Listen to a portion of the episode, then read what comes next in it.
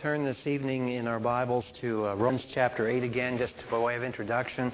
We've been going over some of these promissory passages, and of course, this particular area of Scripture in Romans chapter 8 is one of those rich, rich lodes that is filled with great promises, powerful promises. And last week, uh, you remember we went to Romans chapter 8, um, and we said, uh, well, you could go into any section that we've done verse 28, but last time we went into verse 32. Uh, he who did not spare his own son, but delivered him up for us all, how shall he not with him also freely give us all things? And you'll notice that that verse is bracketed, uh, sandwiched between two, verse 31 verse 33. And if you look at both verse 31 and 33, you'll see the assurance of an inviolable salvation, an incorruptible salvation. Verse 31 What then shall we say to these things? If God be for us, who is against us? Now, we, we've gone over this so many times, but it bears rep- repeating that in practice, when you uh, get involved with these promises, um, after you claim them, the big step, of course, uh, is this one where you, I call it the prayer meeting of the soul, where you develop a rationale and think about it.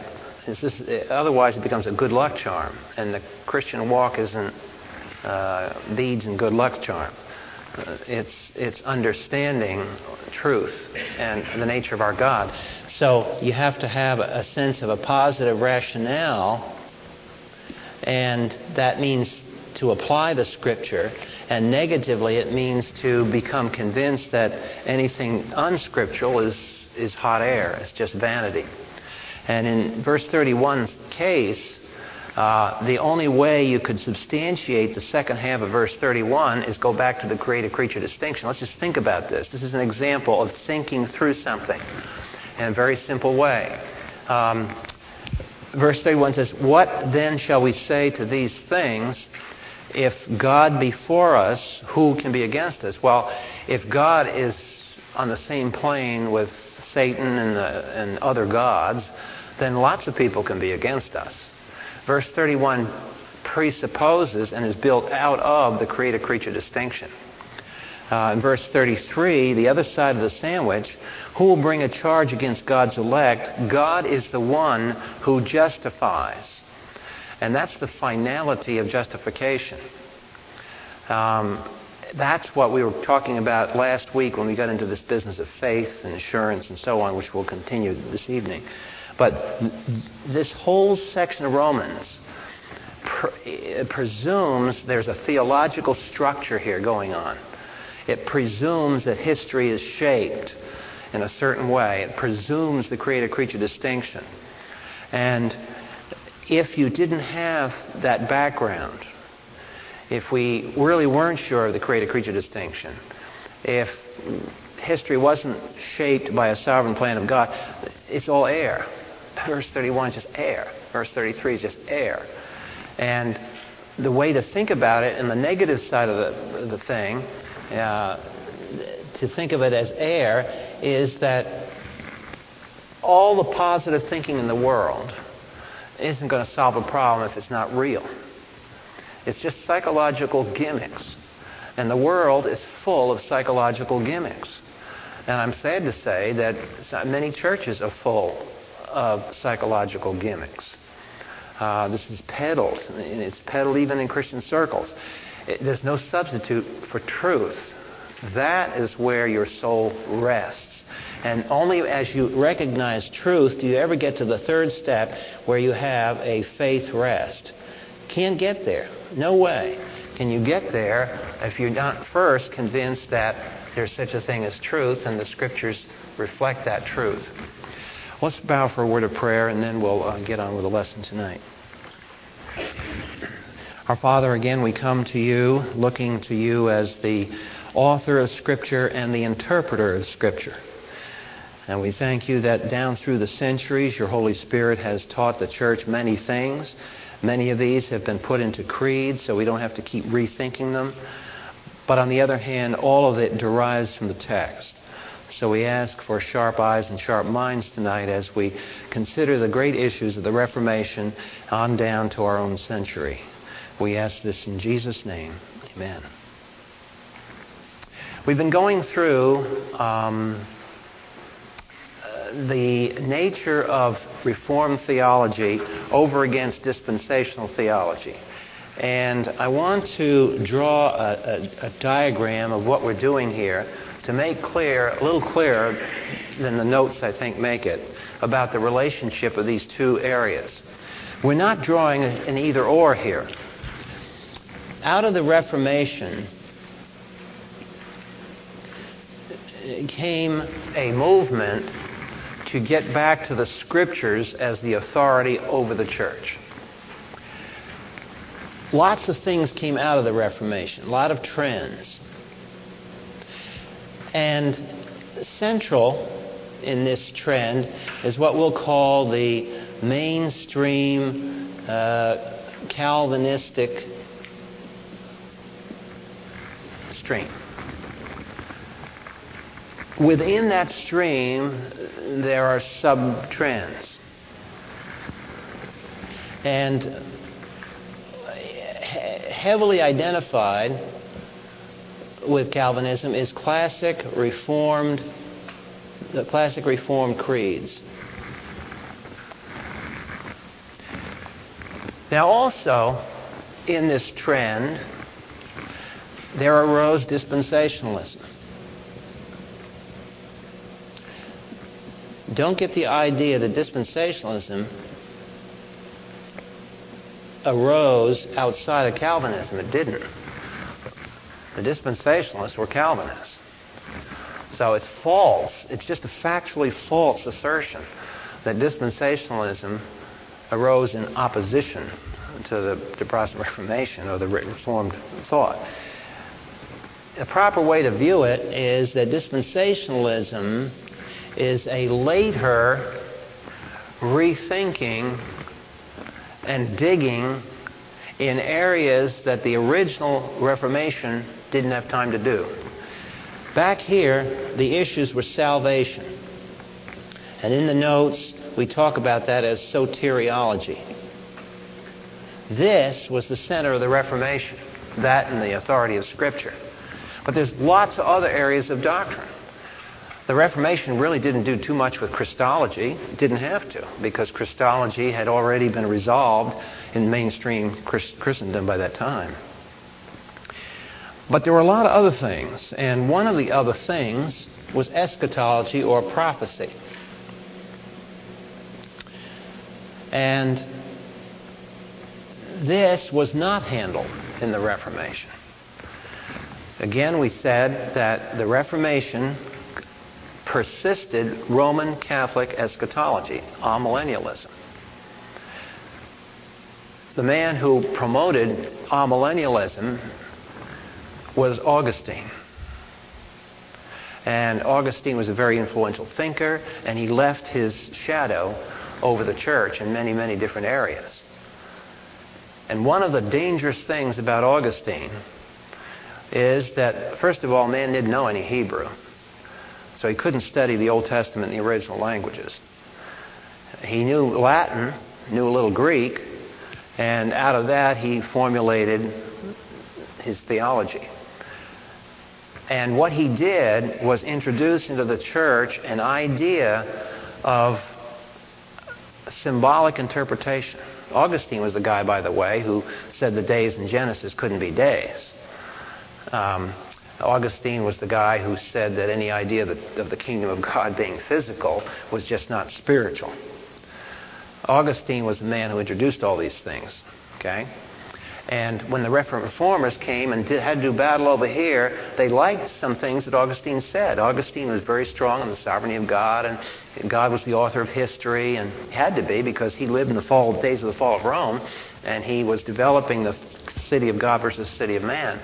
So he had a view, strong view, biblical view of history.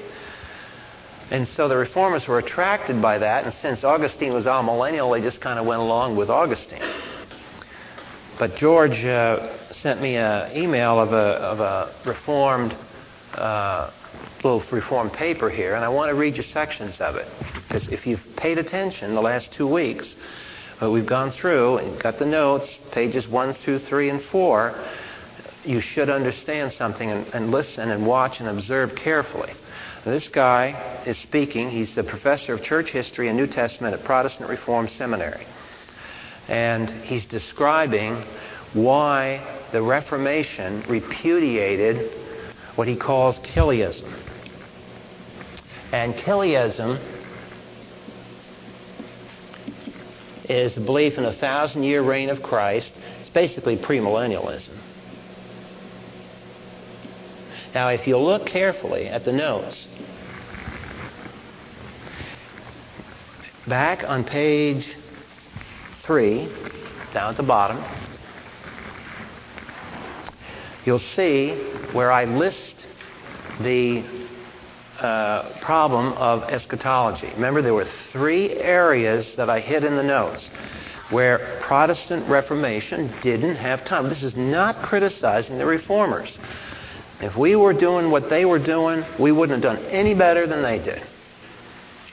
They had all the battles that they could face, and we, are, we can't expect of them to, to completely overhaul the whole house of theology.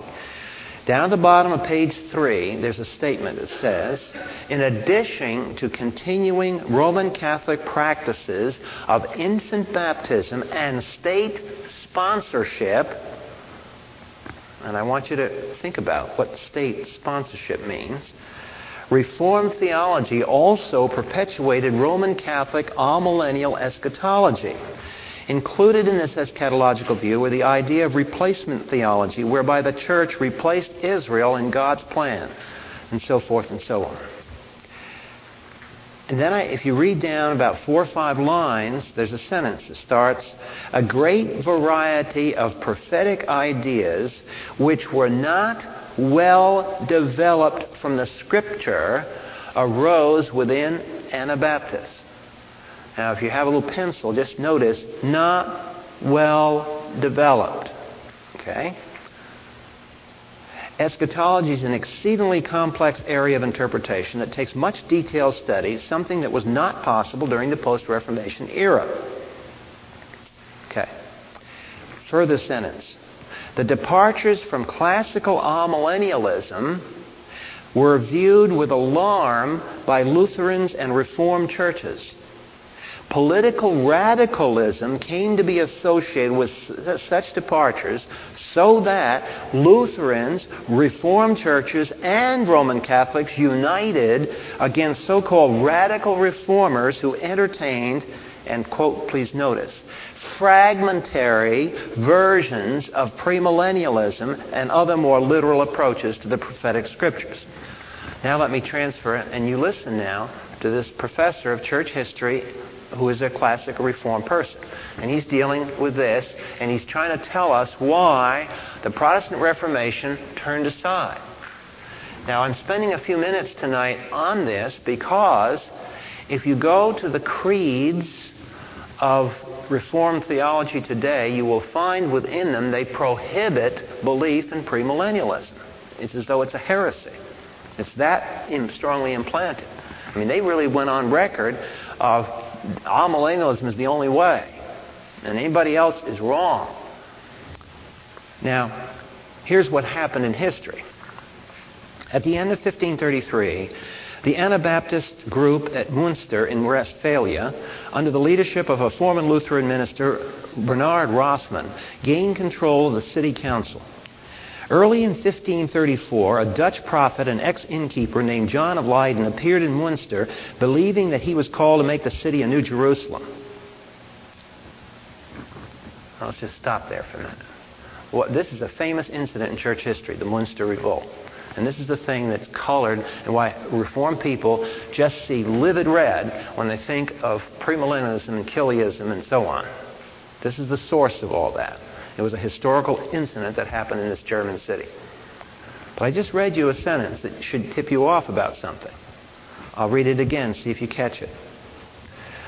You have these people floating around, they're confused, they really don't know what they believe in eschatology, and along comes a prophet believing that he was called to make the city of Munster a new Jerusalem. Is that part of premillennial theology? We're going to make Germany the new Jerusalem? I don't think so.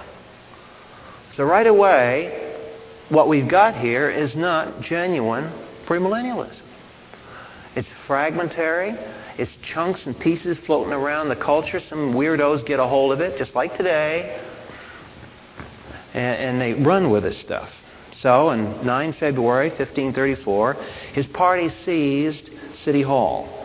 By the 2nd of March, all who refused to be baptized were banished. It was proclaimed a city of refuge for the oppressed. Though the Bishop of Munster collected an army and began the siege of the city, an attempted coup within the walls was brutally suppressed. John of Leyden was proclaimed king of the new Zion. Hello? Wore vestments as his royal robes, and his court and throne in the marketplace. Laws were decreed to establish community of goods, communism. And the Old Testament was adduced to permit polygamy. Bernard Rothman, once a man of sense, had a, a friend of Melanchthon, took nine wives. I mean, they didn't get tax deductions for doing that. So, what is the what happened here? This is not substantive premillennialism. But this is the thing that all the reform people like to cite. See what happened in Munster. Now, if anything, this looks like postmillennialism to me. Because what is postmillennialism? The church sets up the kingdom, and then after the church sets up the kingdom, Christ comes. Has Christ come to Munster? No.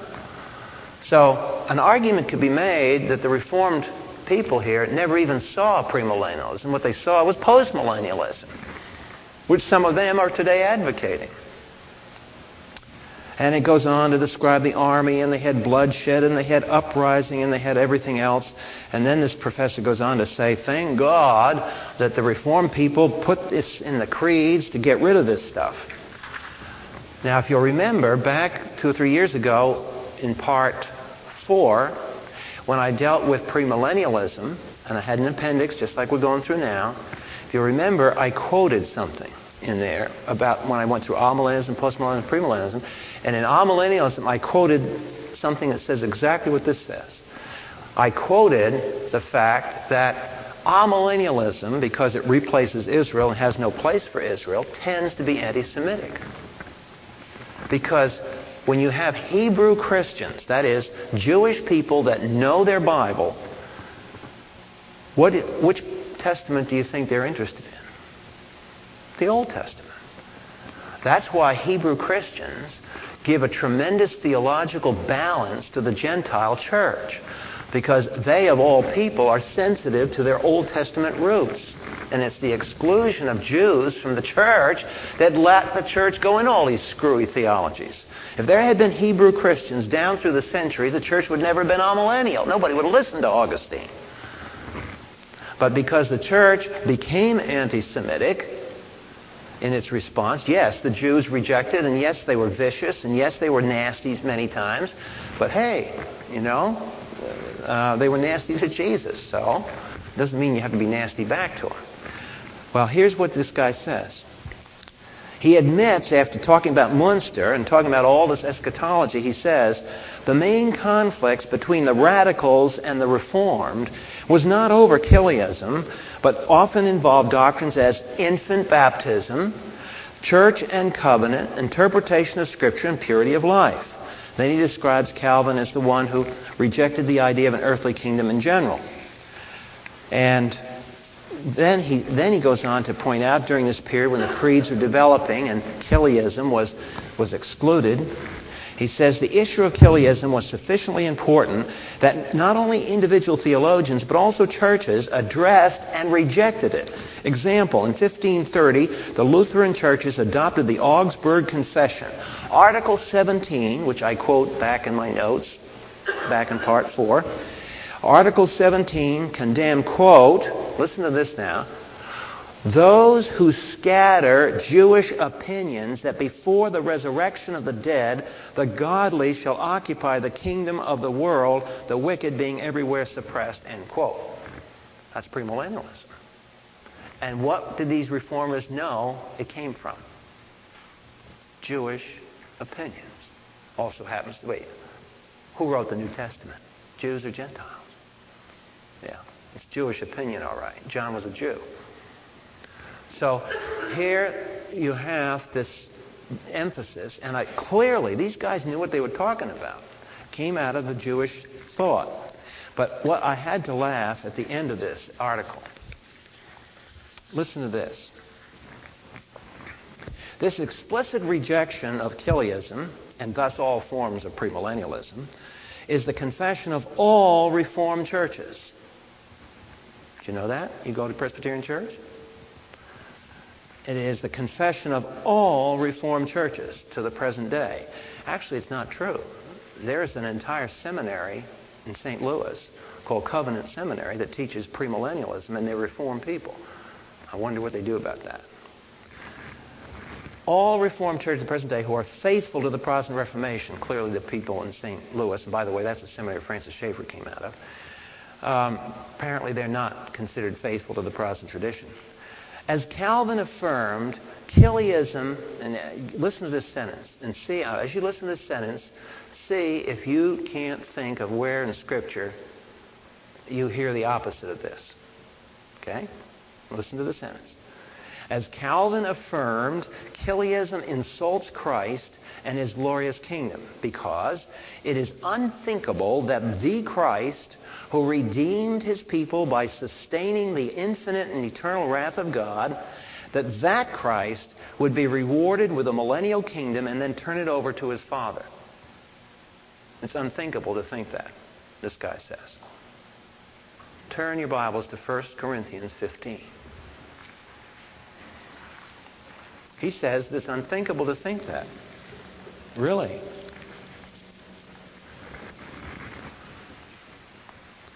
Let's look at 1 Corinthians 15.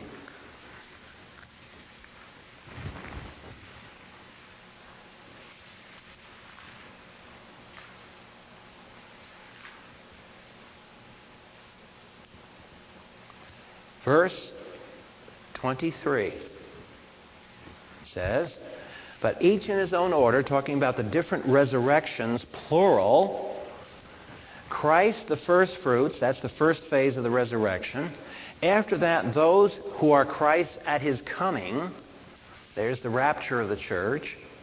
Then comes the end, that's the third phase of the resurrection. When either, by the way, notice between verse in verse 23, how many how many centuries between Christ the first fruits and those at his coming? At least two uh, two millennia, right? And so between verse 23 and 24, there's another millennium. There's gaps between these.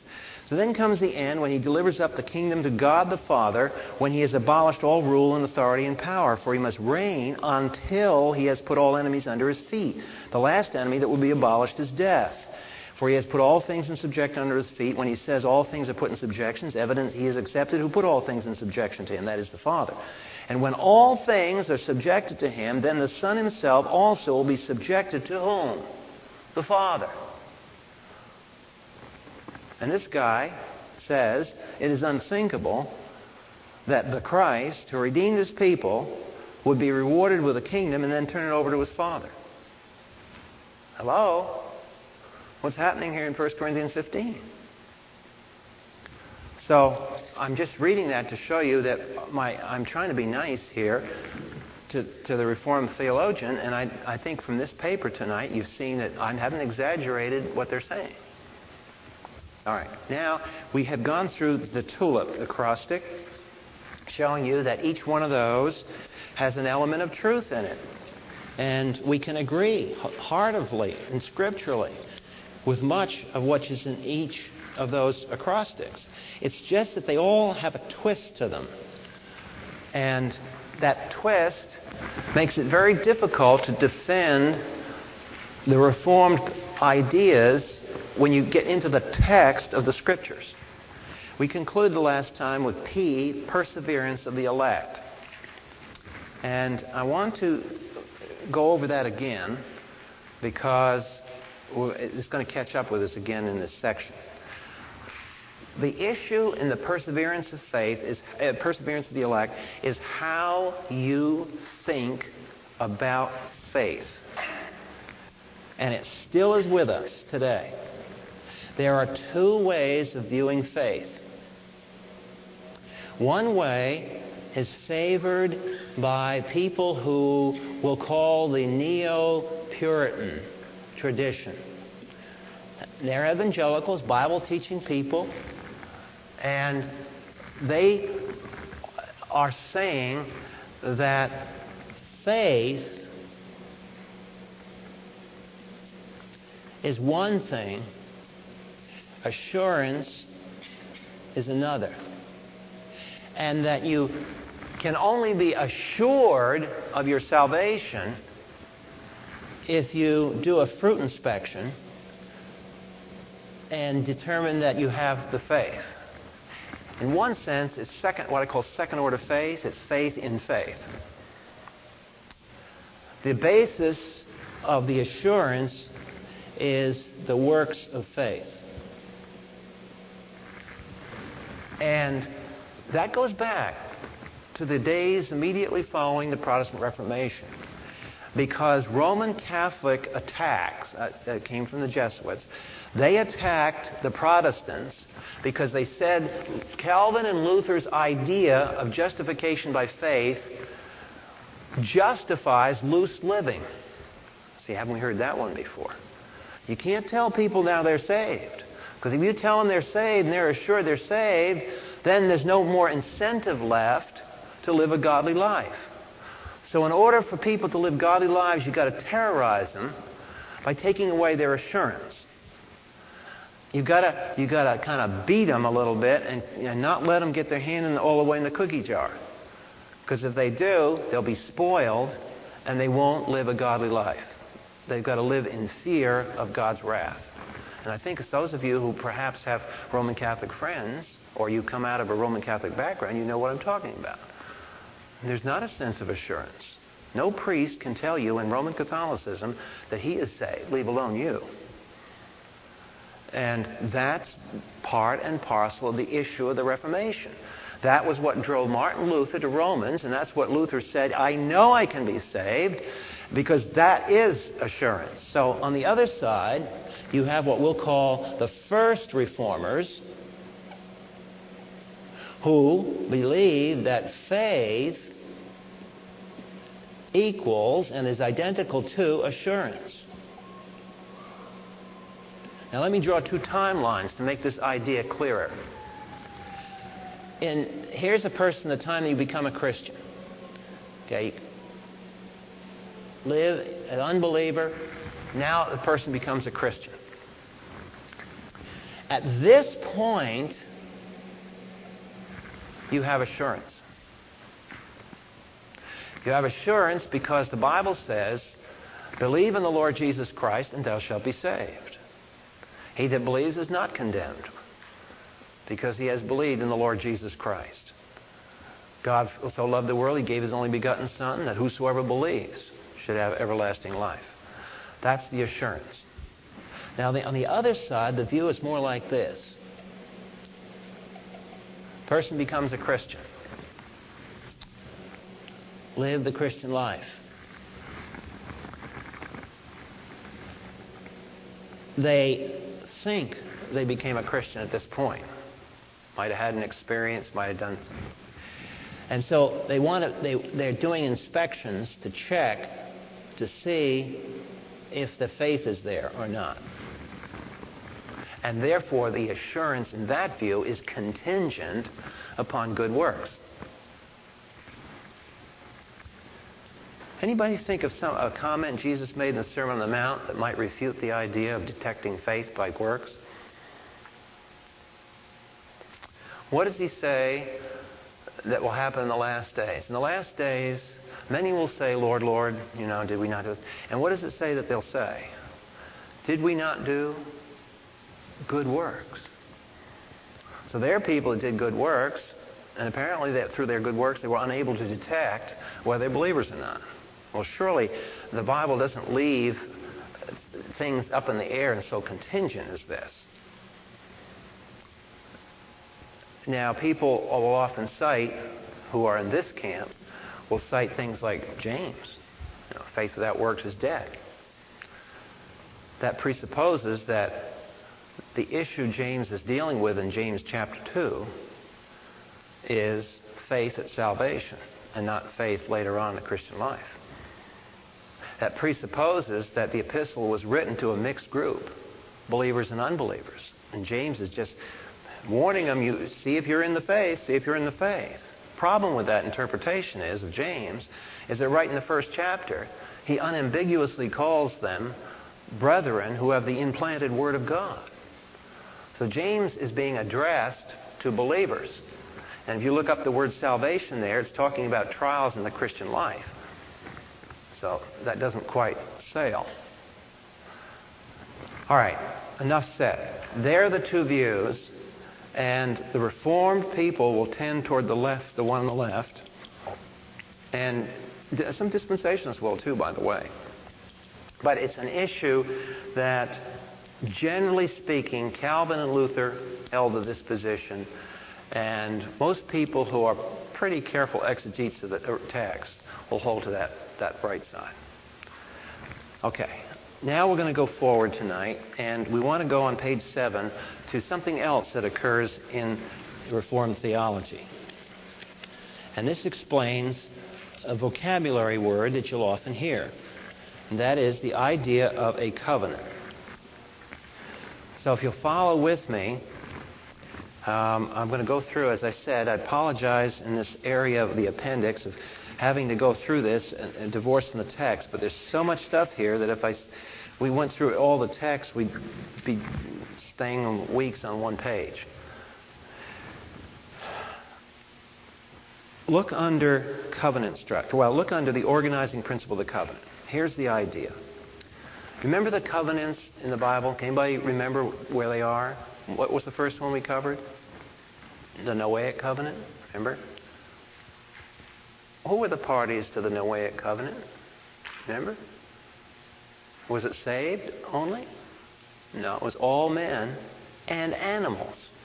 Right? Remember? I make the covenant with animals and every living thing that breathes. Remember that. Let's go forward to the next covenant. Next covenant was Abrahamic covenant. Who was that made with? Abraham and his descendants. Next covenant. What was the next one in biblical history? After the Abrahamic, had the Exodus, and what happened out in the desert? The Sinaitic covenant, Mosaic covenant. And who were the parties to the Mosaic covenant? The nation Israel and the 12 tribes. Okay, let's go forward. What was the next covenant after the Mosaic covenant? You have Abrahamic, you have the Mosaic, and then you have the Davidic covenant.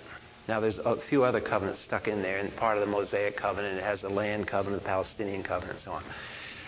Come to Davidic covenant. Who's that with? David and his his descendants. And then remember, there's one other covenant in the Old Testament we looked at, and that was in Jeremiah, the so called New Covenant. And who was the party to whom the New Covenant was made? Israel. Was the church around Jeremiah's day? No.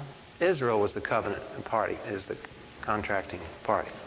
Now, all those are biblical covenants made with assortedly different groups for different purposes. But they all have a sort of covenant structure.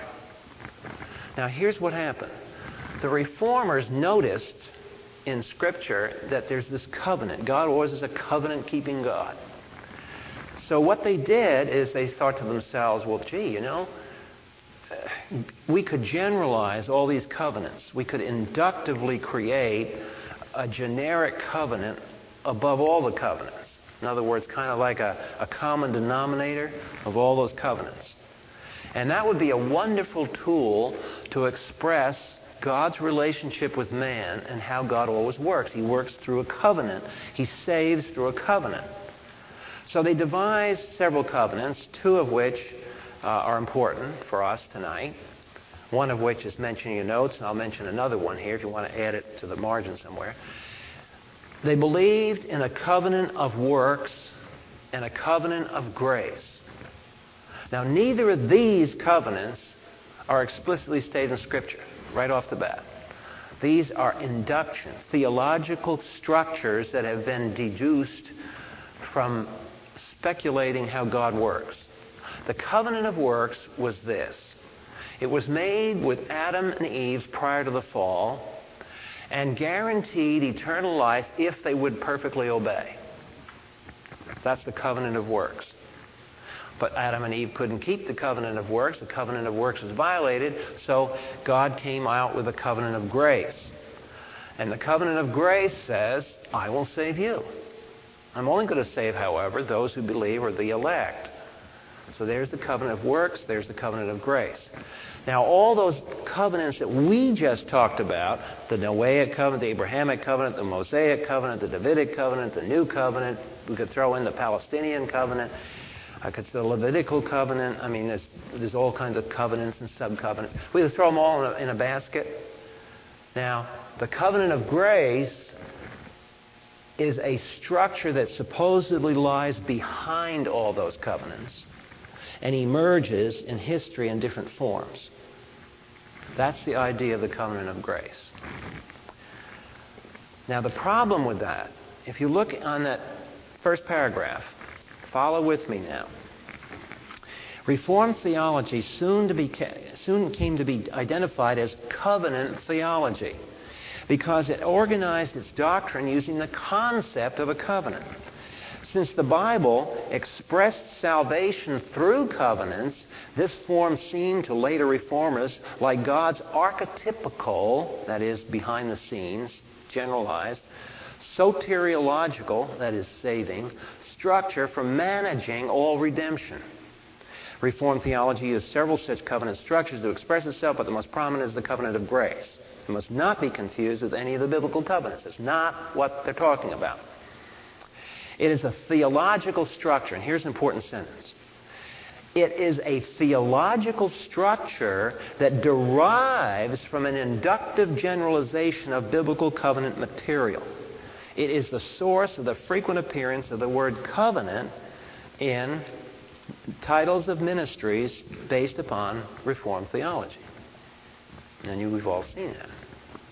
I'm not saying get all upset if you see the word covenant. I'm just I try, I'm just identifying. That's where that word came from. That's why it's identified with people that follow the, that theology. However, if you come down to the next paragraph, it is a hypothesized contract between God and the elect to completely redeem them. Who were the parties in the Noahic covenant? They were animals and men. Animals going to be elect? No. So, see, it doesn't quite fit the biblical material here. It's an abstraction and a generalization from the biblical material, but can't be identified with a particular biblical covenant. Its objective basis is the atonement of Christ. Its subjective re- requirement is belief in the Son. It implies a unity of content amidst all the biblical covenants. It guarantees and applies all the blessings God has ordained for his elect.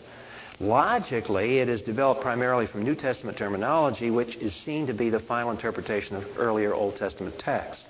Now, I want to, in the next page, from bottom of page 7 through page 8 through page 9, I'm going to, and I, I want to point out, if you'll mark in the margins of your notes, here is what this does to the study of Scripture thinking with this covenant idea shapes how you interpret Scripture. Okay, let's now now we're going to do the effects of the covenant structure upon biblical interpretation. The covenant structure, with its soteriological orientation, has a number of important effects on how Reformed adherents must interpret Scripture. The primary effect, here's number one, the primary effect occurs in minimizing the differences among biblical covenants in order to emphasize the one covenant of grace that underlies them. Since the covenant of grace always involves the elect and only the elect, and always centers upon eternal salvation, texts that speak of temporal historical details that concern both believers and unbelievers tend to be neglected. Thus, by emphasizing this one underlying covenant, Okay, here's, here's, here's, the, here's the end result of this first point. The elect are conceived as one homogeneous group of people. That's why the difference between Old Testament saints and New Testament saints, between Jewish Old Testament saints and Gentile Old Testament saints, and Christians who belong to the body of Christ, three groups here we've just talked about, right? Jewish believers, Gentile believers like Job, New Testament, whether you're Jew or Gentile, one in Christ. So now we've got three, three groups. But in covenant theology, the differences between those three are trivial. They're all the elect, one homogeneous body. Because it's the thinking behind this abstract contract. They are not looking at a contract made with Israel or how the church shares that blessing or something else. They're looking at one homogeneous group of elect people. Do you see how this plays out? Okay, so that's point one. Now let's read further. Same thing at that point. Reformed theologian insists there can be only one people of God. Distinctions among God's working with Gentile nations, Israel and the church, are suppressed. Replacement theology results whereby the church replaces chronologically Israel in God's plan. With the crucifixion of Christ, see, see how easy anti Semitism gets started here. Watch. It's a slippery slope. With the crucifixion of Christ, then, Israel's role is finished in the perspective of covenant theology. Terminology in the Abrahamic and other biblical covenants regarding Israel, the land, the temple, a theocratic political reign from Jerusalem, is interpreted in spiritual terms that understand the deeper meaning to refer to the church. I'll give you an example. Anybody here ever, ever read the book of Ezekiel? I know it's not a favorite devotional. But if you read in, in Ezekiel, there's some weird stuff going on there. It's talking about there's going to be a mountain in the latter days in Jerusalem, and there's going to be a temple. The dimensions of the temple are given in the book of Ezekiel. It talks about water coming out on the top of the hill, running down to the Dead Sea, another one running out to the Mediterranean. Hasn't happened. So, how, if you're a Reformed person, going to interpret that one? Oh, that's the church. See, the high mountain, that's everybody's looking up to the church. Well, what do you do with the dimensions of the temple in the text? Oh, well, that's, that's, just, that's just literalism. We don't, don't bother with literalism. We, we, we just get the big idea. It's, it's just a temple of God. So now see what we're doing with the text here. So please notice what, where this starts to lead. But now, uh, if we say that number one in the top of that paragraph, if you put one, concede the elect concedes as one homogeneous group, that's one thing to notice. The next thing to notice is Israel's role in history is finished. That's number two. If Israel is finished and we can't interpret the book of Ezekiel literally anymore, and we can't interpret the Davidic covenant as literal anymore, and we've got to spiritualize it, what does the interpreter now have to do to the Old Testament text? He has to correct it. Now, you'll notice a little footnote there, number seven. Now, if you look down at the bottom of the footnote, you'll see what they say themselves. It's not Charles Clough trying to slam these people. This is what they're saying, folks. Look at it. Here's a paper written in Westminster Theological Journal. The Reformed exegete approaches the Old Testament prophets from the perspective of the unity of the covenant. He clearly says that the New Testament sets aside and corrects, and I always have quotes around it because I'm quoting the man, sets aside and corrects literal interpretation of Old Testament prophets. So now we've got a situation where because we can't seem to get the New Testament text to agree to the Old Testament text, now we're going to force the Old Testament text into conformity with the New Testament text. Because we've got to have everything fulfilled in the New Testament. When it's not future, it's already fulfilled. Well, you can't get the fulfillment to fit in the New Testament, so you ram it and jam it and cram it. And you do it by changing the meaning of the Old Testament lexicon. So it's tampering with the lexicon of the Old Testament covenants. And this is why you often hear it said that dispensations are literal interpreters. Yes, we are. And we're, for good reason, because we feel very, very uncomfortable at giving up literal interpretation of the Old Testament text for no apparent reason other than this satisfying this abstraction that we've got, this one covenant thing going on. Okay, come, come down to the next paragraph. By downplaying differences in the various programs of God throughout history, covenant theology, now here's practical. You say, well, so far it's all theory. The various programs, oh, okay, covenant theology must attribute, now watch this sentence, it must attribute to Old Testament saints an advanced understanding of the gospel that rivals that of New Testament saints. One covenant behind, see, everybody kind of knew the same thing. Abraham believed in the Lord Jesus Christ, like we do. Well, I'm sorry. He believed on what he knew of the Son, revealed in his era two millennia before Jesus. But if you asked Abraham,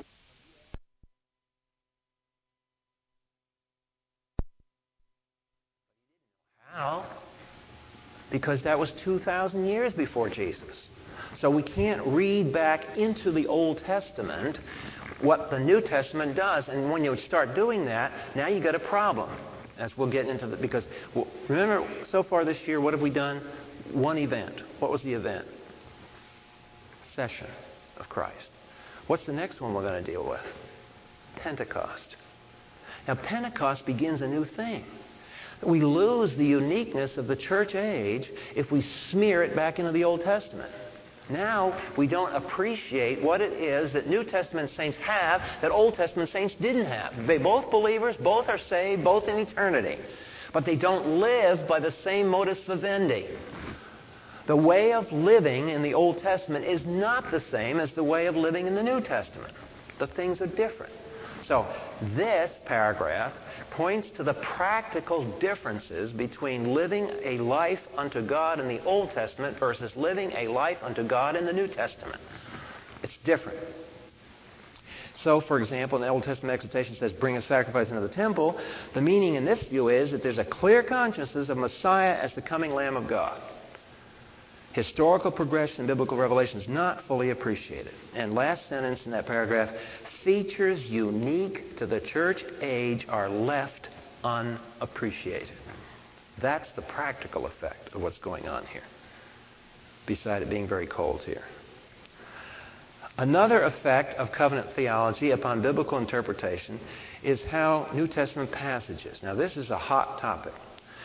So I want to spend just a little time, and as we conclude tonight, I'm going to, we're going to conclude with this in, in, on page 9. I want to spend some time here. Let's turn to Acts chapter 2. Let's see an example of this.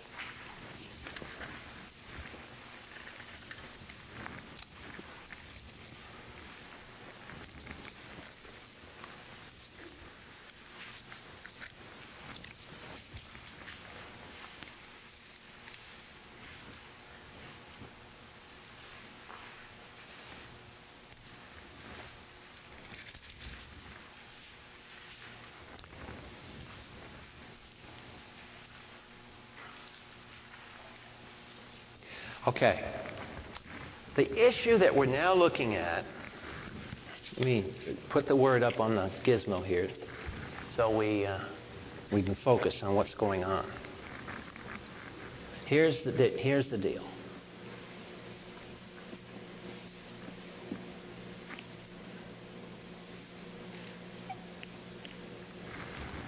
X fulfills Y.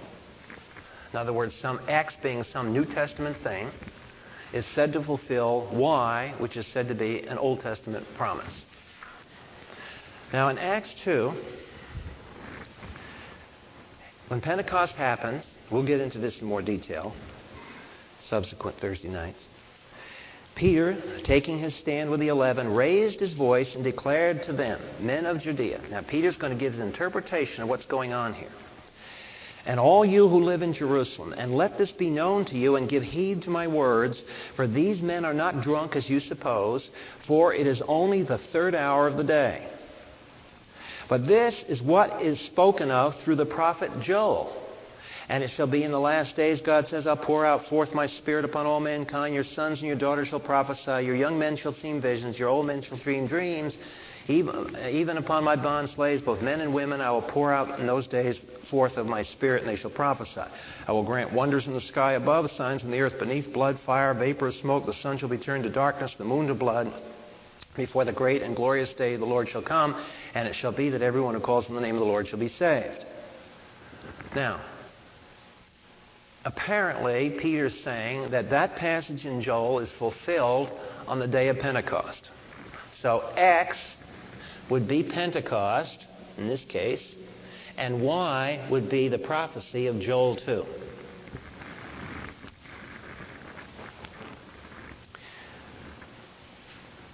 The problem of this is that if you read the context of Joel, it's addressed to the nation Israel, not the church. It speaks of geological and astrophysical catastrophes and says that this is going to happen prior to the kingdom of God and the end of history.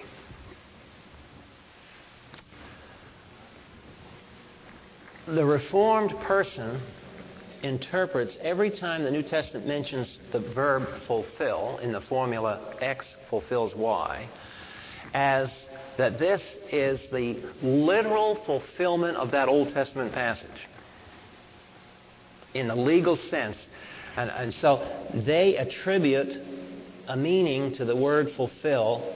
In all cases, it is a legal, treaty, or covenant fulfillment such that if Joel's passage is fulfilled and is passed, we have that event not to look forward to, right? If it's fulfilled in Pentecost, it's not out there in the future anymore, is it? So now what happens the second advent of Christ? Well, I'll show you what happens. If a passage from the Old Testament prophet Joel, for example, is said in the New Testament to be fulfilled on the day of Pentecost, that must mean that Pentecost fulfills the whole complex of Second Advent prophecy in Joel. Old Testament textual details of geophysical catastrophism must be reinterpreted metaphorically. Say, here we go again. Can't get the Old Testament to be literally fulfilled in the New Testament. We're going to ram it, cram it, and jam it until we make it fulfilled. And we're going to do it if we have to shift the meaning of the Old Testament lexicon of word meanings. Recent developments in Reformed theology, in fact, have taken this tendency to its logical conclusion. There will be no physical second advent of Christ. This event has already happened, presumably AD 70, when Jerusalem fell more moderate Reformed theologians, such as R.C. Sproul and Ken Gentry, save a future advent but strip away most Old Testament prophecy and the book of Revelation as already fulfilled. This position is known as preteritism and is now becoming very popular in evangelical circles. So it's not like preteritism just burst forth on the scene, it's the result of thinking this way. Now you say, well, it looks like to me that that's what Peter says. He says this is that which was spoken of by the prophet Joel. Better be careful that we understand things. Let's turn to Matthew 2.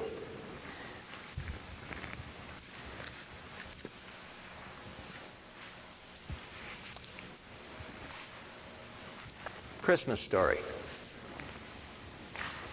Still looking at X fulfills Y. Matthew chapter 2. And you remember the Christmas story that Jesus was born in Bethlehem and Herod was afraid that Jesus was the Messiah. See, he, he didn't have any problem interpreting the Bible. I mean, he's an unbeliever and he knew what the prophecies meant. So Jesus is born, and Herod's got a problem here, so he wants to eliminate the Messiah. What does he do? Genocide. Every baby, two years and nine. Can you imagine this happening? I mean, mothers, think of what you'd like. A Roman soldier comes into your house, takes your kid, and chops his head off right in front of you. How do you like that? That's the cruelty that's going on here. That was genocide. If you haven't had kids, you don't know what that shock that would be to you to see that happen in front of your face. And that's the, that's the cruelty of the Herods. They were always done some stupid thing like that. Um, now the politicians just steal things out of the White House. They don't cut, chop babies' heads off. Um, in Matthew chapter 2, we have a prophecy apparently fulfilled. If you look in verse 16 at the genocide passage, the babies are getting, are getting killed. He slew all the male children in Jerusalem in its environs from two years old and under. Wonder how many thousand that was. Then, verse 17, watch it. Then that which was spoken through Jeremiah the prophet was fulfilled. Ooh, there's that verb fulfill. And if you look in a study Bible, you'll see it's a citation from Jeremiah, verse 18. Jeremiah chapter 31. A voice was heard in Ramah, weeping and great mourning. Rachel weeping for her children, and she refused to be comforted because they were no more. The problem here is if we go back to Jeremiah 31 and we draw a map, here's the city of Jerusalem,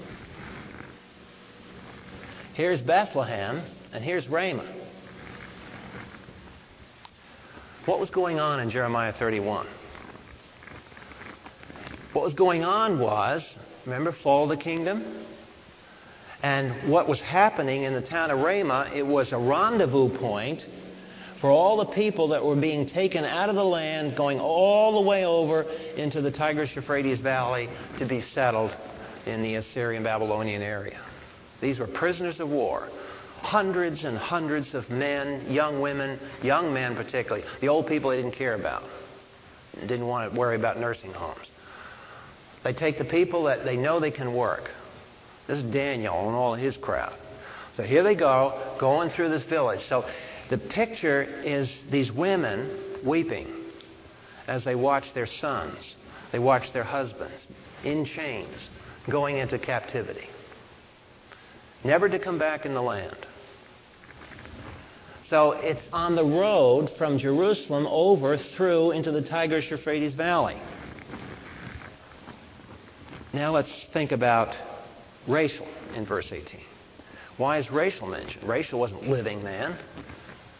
Well, it turns out that this is in an area where the Jewish tribe that descended from Rachel lived. And so you, you, can study the prophets, and that's the way they did. But some observations about that verse is quoted in verse 18. This is the X here. Okay, we're looking at X.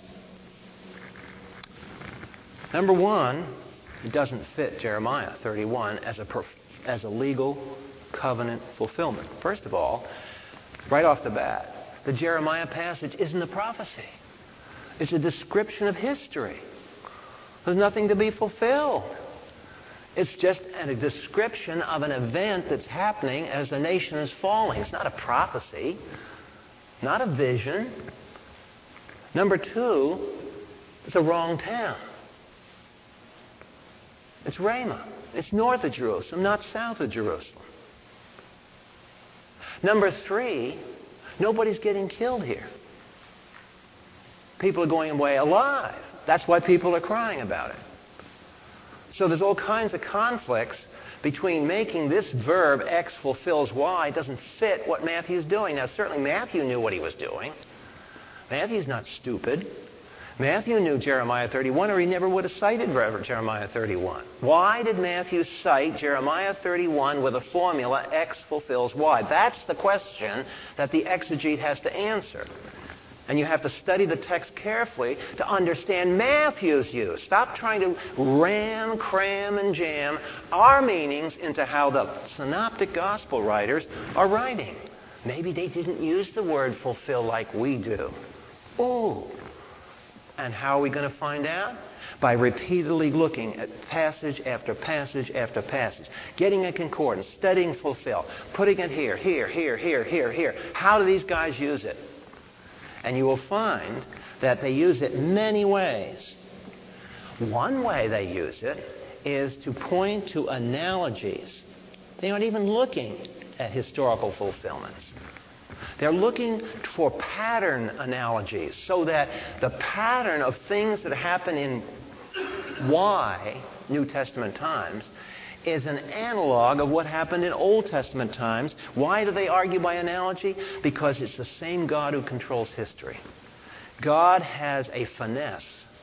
He has a repeated protocol in which he operates. And you identify the hand of God by parallelism. Now, you say, well, that sounds uh, like you're trying to escape the text. No, you're not. How do, you, how do we today identify God's work in our lives? We argue by analogy, don't we? How do you apply a promise? By analogy. Do you have an experience like Isaiah says, Thou will keep him in perfect peace whose mind is stayed on thee? That was addressed to people going into an exile. Are we going into an exile? We might. But are we going into an exile? No. Well, then how come we're quoting Isaiah 26:3?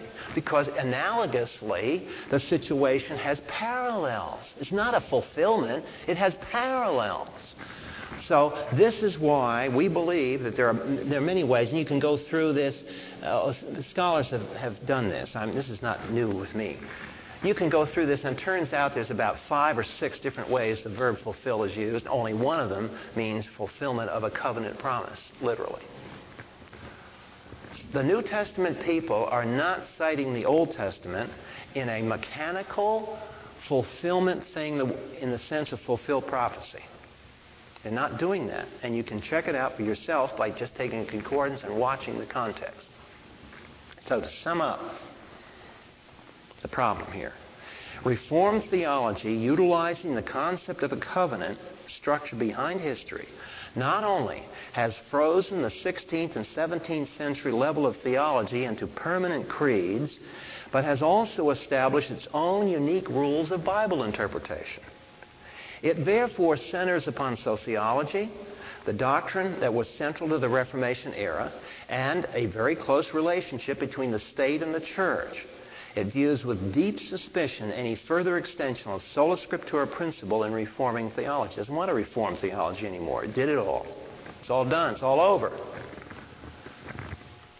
So this is why next week, when we get into the rise of dispensational theology, we're going to see that's what dispensational does. It starts with the same principle the reformers had, sola scriptura, and says, now wait a minute.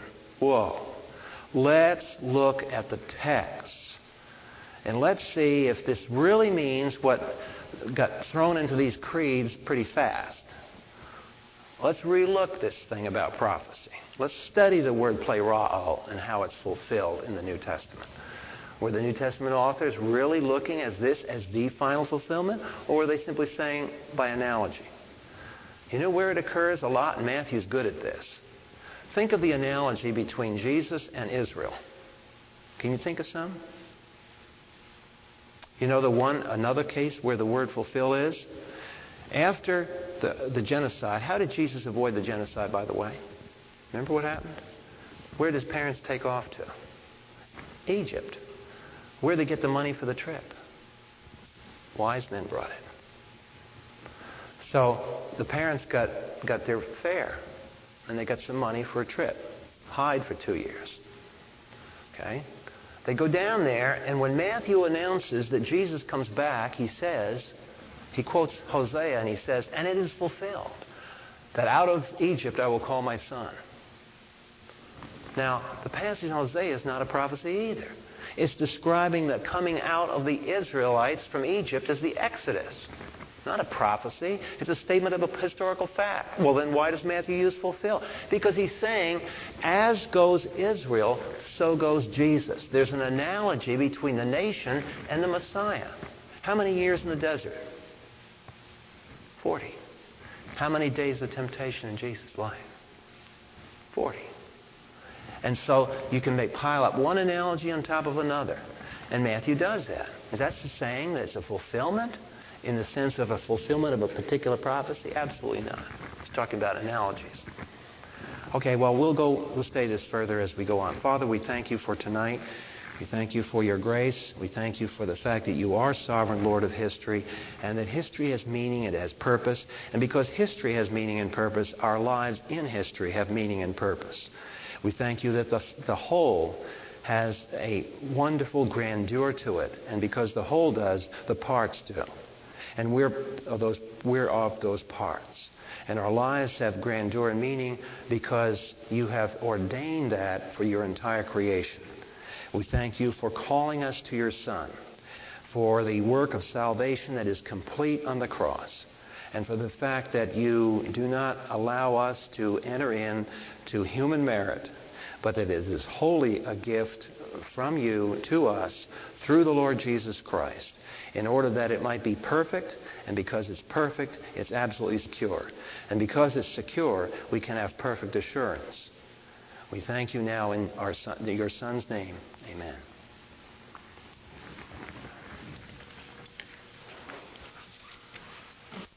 We have time for some Q&A here if you want.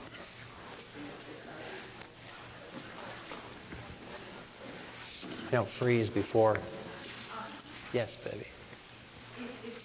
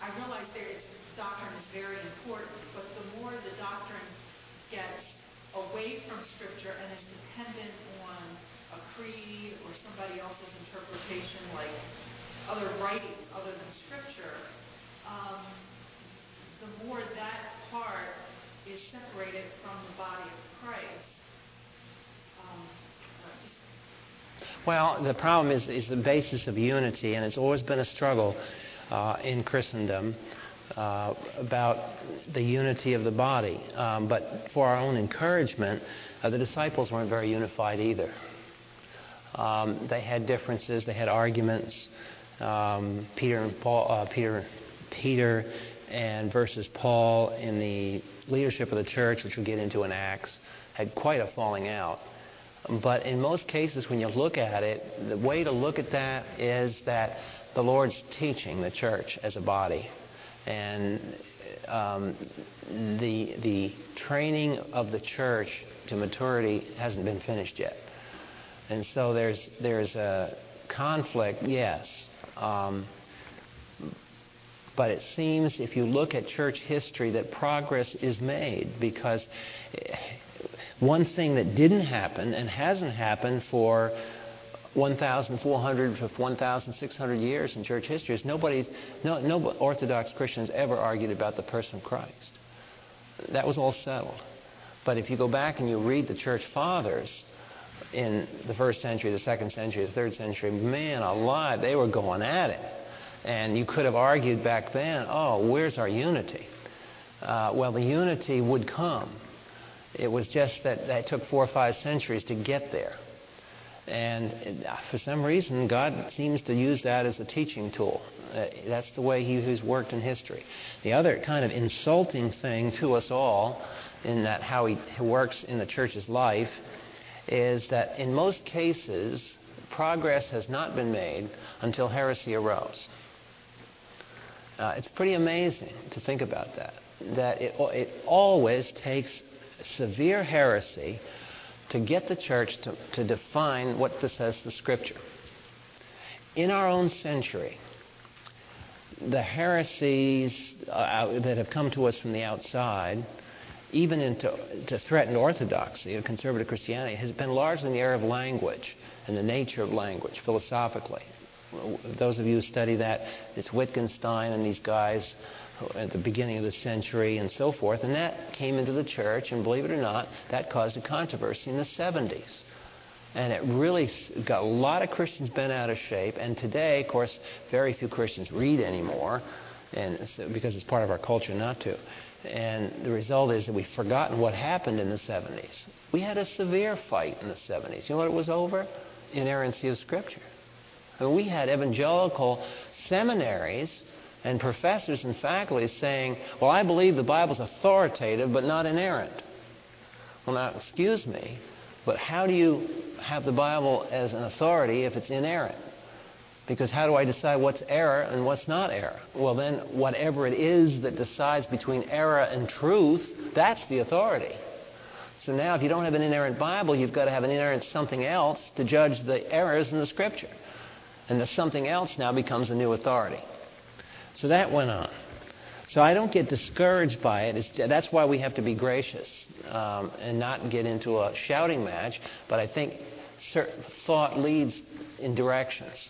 And God has given us ability to reason through, and He's also given us the Scripture, and He's given us uh, so many tools to study the Scripture where the Reformers never had.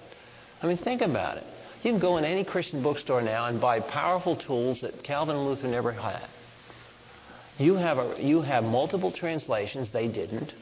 In many cases, they had to translate the thing out of a scholarly language themselves to, to get it into their own language and vernacular.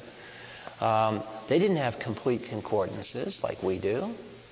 They didn't have Bible dictionaries like we do. They didn't have art, uh, results of archaeology. They had no Dead Sea Scrolls. So, in spite of the fact we live in an era of conflict, the Lord has graciously supplied us with tools that they never had. And that's why I'm just saying that's why I'm trying to walk, walk, a delicate road here. I don't want you to walk out of this class on Thursday night thinking that Reformed theology is a big danger. Because it really isn't. I mean, those people did some wonderful things in church history, and we can be thankful for them. It's just that in certain areas of the text, it doesn't fit. And I'm sorry, but 1 John 2 2 is still 1 John 2 2. And you can spout off all you want to about limited atonement, but whatever you say in the final now has got to fit 1 John 2 2. And you've got to fit world that can't mean just the world of the elect. There's something saying there. And yes, it doesn't fit quite the theology structure, but let's see if we can maybe modify the theology structure. That's all. Yes, Laura.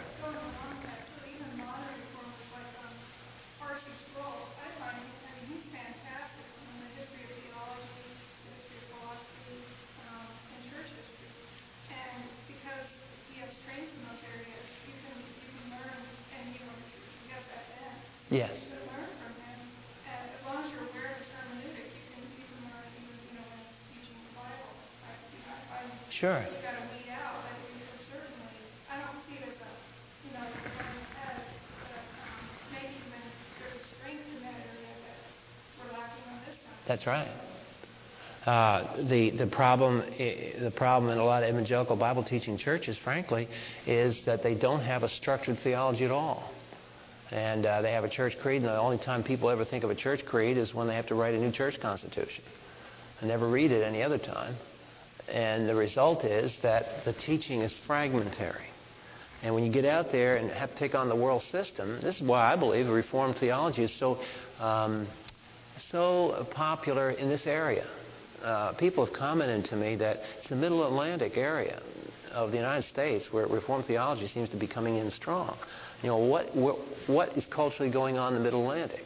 We go Washington, D.C. I mean, this is the center of the culture movers of our nation. And this is the place where you get whacked with big, heavy, anti-biblical worldviews. You don't get hacked with them out in Kansas someplace. It's here. This is the place where the, the, the head butting occurs. And so, that being the case, then people gravitate to a structure. And Reformed theology, frankly, gives us very strong structure. It makes you feel, you know, I, I can rest. And, and the, the, structure will defend me. And in, in, in, some cases it will, yes, because doctrine, remember we've said doctrine is interrelated. One doctrine helps another doctrine. So, so your, Laura's right when she points out that, yes, we can learn lots of things from R.C. Sproul. I'm not saying you can't. I'm just saying when R.C. Sproul tells me that um, Genesis, uh, that uh, Garden of Eden is symbolic, uh, I say, huh? Excuse me, uh, R.C., I don't think so. On what basis? Well, because uh, it's not here today. well, if there was a Noahic flood, why would the Garden of Eden still be around? So that's the thing I'm saying. And it, it behooves us as Christians to just understand where people are coming from. And like Laura said, the guy's great on church history. Soak in it. It's great. Yes. Well, I've always, I've always been confused. Where do you draw the line? You know, like you talk about Augustine, and, and I've heard people quote Augustine and, and uh, talk about some of the things that Augustine did, but then, you know, Renald Showers goes through some of the things that Augustine studied under Origen, or however you say Mm-hmm. Mm-hmm. Origen. and uh, some of the uh, nearly, well, I guess really heretical things that were taught through that because of the Greek influence and the asceticism that that you know drove his philosophy and this, and this type of thing, and that how Augustine passed that down, and and uh, and then the amillennialism came out of that because you know you couldn't have anything that was temporal in the kingdom of God, something that was you know all material was bad, and these types of things evil. Um, so it's like you know when when are you throwing the baby out with bathwater, and when are you being being uh, discerning to say, well wait a minute, this guy you know I, I can't trust him here, I can't trust him here, I can't trust him here. Can I trust him in something that I don't yet know? Therefore, can I really learn from him? I mean, how wise is that? Well, you, you have to go. Uh, the, the problem we have in this, George, is that nowhere in our public school education, and most of us gone to public school, have we ever been taught to think on the large scale picture. And the, so we come very ill equipped to deal with the very question you ask. Because the question of Augustine is one in which he adopted subtle premises from the philosophical world, and the only way you can smoke them out, eh, you don't detect them right away. The only way you detect them is that finally this strand of thought says something, boom, and it's in direct collision with Scripture. And then you say, well, gee, there's something going on here. And then you have to kind of walk back that line of thinking until you see, well, why was he, why, what, what got him off there? And then you, oh, okay, he's off here.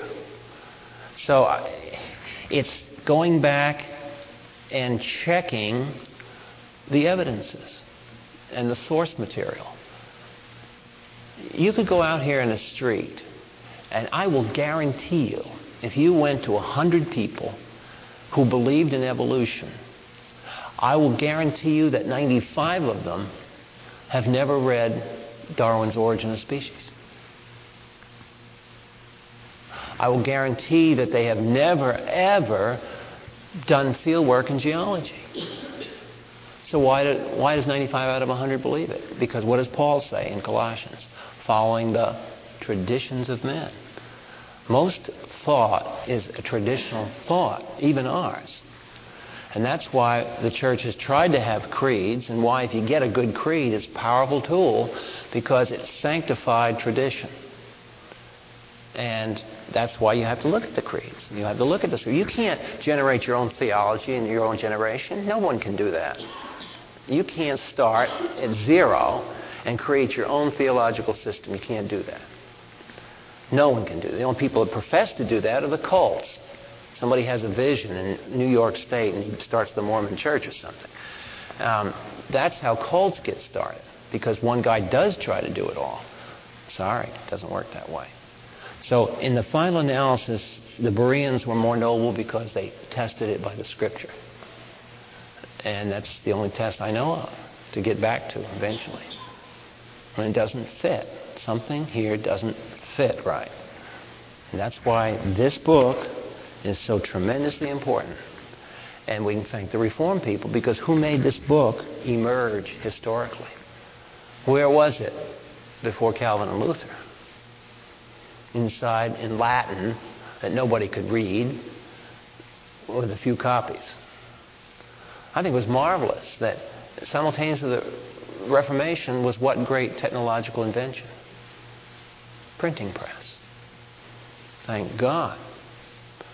So it goes back to check the source material. If R.C. Sproul says something about church history, he, he has, he's well read in church history. You don't think he's right? Go back and check the sources. Gosh, with the internet and the libraries we have today, it's not that far away. But you do have to be careful. You really have to be careful about things. And so there's no substitute for a constant diet of Scripture. I keep telling the pastor, because uh, when you're a pastor, what happens to you, among other things, is that you get this series of these crises happen.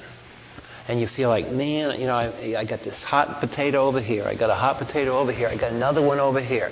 So what you're, what you're tempted to do is stop what you're doing and deal with this thing. Stop what you're doing and go deal with this one. Well, I apprenticed under a guy who'd been in the pastor for many decades. And he said, and he had a congregation of close to a thousand people. So you can imagine how many crises he had in one week. And he says, you know what? He, he says, I just get up there and I teach the Word of God verse by verse, text by text, and I spray the whole congregation with it. That's how I put out the fires. And I don't go chase fires. I just spray everybody with it. And that's the way you have to be. Because you can't, you can't compromise that teaching ministry. Because if you are faithful to God to teach through verse by verse, you'll eventually get into a text that help, helps people. But you'll never get to the text if you're going to flit from one place to another place. And the worst part about that is people who stay under that kind of a ministry can't think anymore. Because all they got is little pieces here and there, piece here, piece there. They can't get it together. But the world's got it together, see? The world's got, Satan has got a very slick, coherent worldview. Well, I won't say that. He's got a thing that appears to be coherent. So that's what we're up against a powerful spirit of this world. And we aren't, we're going to be rolled over like it's a steamroller rolling over us unless we have the tools. And it's the Scripture that gives us the tools. And we're out of time. So, see you next week.